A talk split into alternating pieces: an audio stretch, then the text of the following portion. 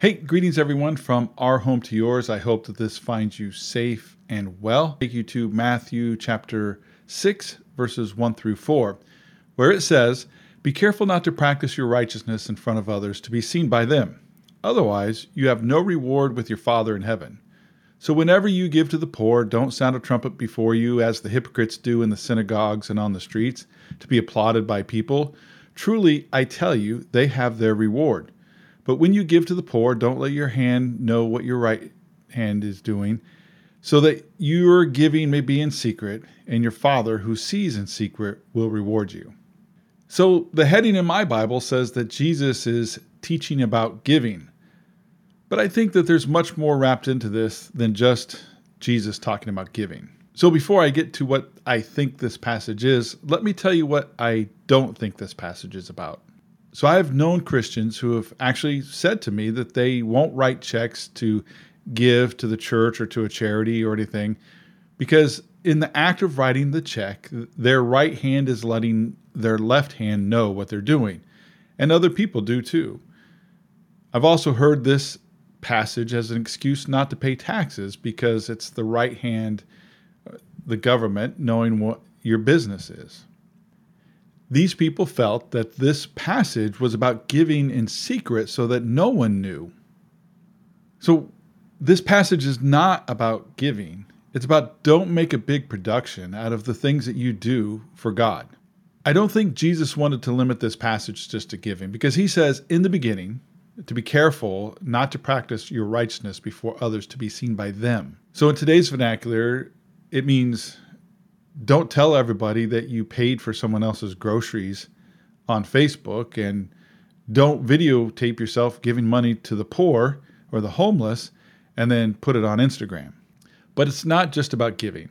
The whole idea is to not practice your righteousness, whether that righteousness is giving, praying, singing, whatever it is that you're doing for God.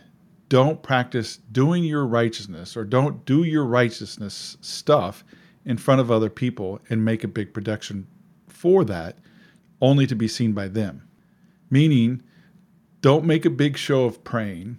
Don't make a big show of speaking in tongues and, and falling down and, and doing all that stuff just to show off. I remember being at a church and the pastor called people forward to the altar and, you know, started laying hands on people and falling down. And this one man fell down and then he looked around to see if anybody was looking at him because he had fallen down. Hmm, who was he trying to impress? So I guess what I'm trying to say is that those things are not wrong. And I'm saying you may have to do it in front of others, but don't do it in front of others to be seen by them. Or another way to say it is don't do stuff like that in front of people just so you can show off to people. Practice your righteousness in front of God, for God, and God alone. I mean, that's why Jesus says, don't sound a trumpet, you know, when you're giving, walking down the street like the hypocrites do in the synagogues and on the streets. And they do it, he says, because they wanted to be applauded by the people that were watching this act of righteousness. The reward was the applause of the people. The reward was the applause of the people. So, why do you preach? Is it so you can hear people say you did a good job preaching or, hey, Pastor, that was a great sermon?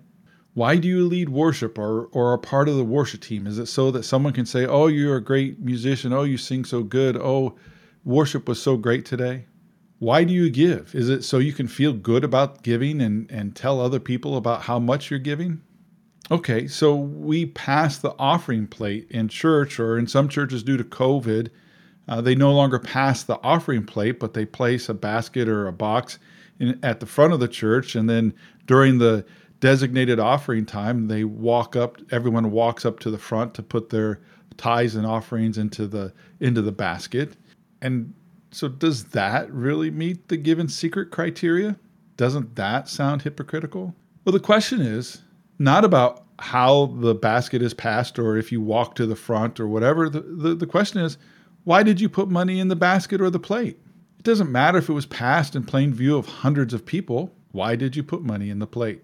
Why are you giving? If you go to the altar to pray with someone in front of hundreds of people, why are you praying for them? If it's to show how righteous and great you pray, then you're wrong. But If all of that is to honor God and to give God the glory and to see God's kingdom progressed here on earth, then it's good. I mean, that's simple, right? What is your motivation? What's in your heart? If you're giving to get the applause of other people, or if you're giving to honor God, that's what makes it wrong or right. One of the simplest ways that I think to help us is that in all things we do, we pray before we do it. Lord, may my actions and my words honor you. In all that I do, Lord, may I honor you and you alone for your kingdom and your glory alone. So may we go this week and make that our prayer that in everything we do, we honor God and his kingdom only. God bless you. Grace and peace to you.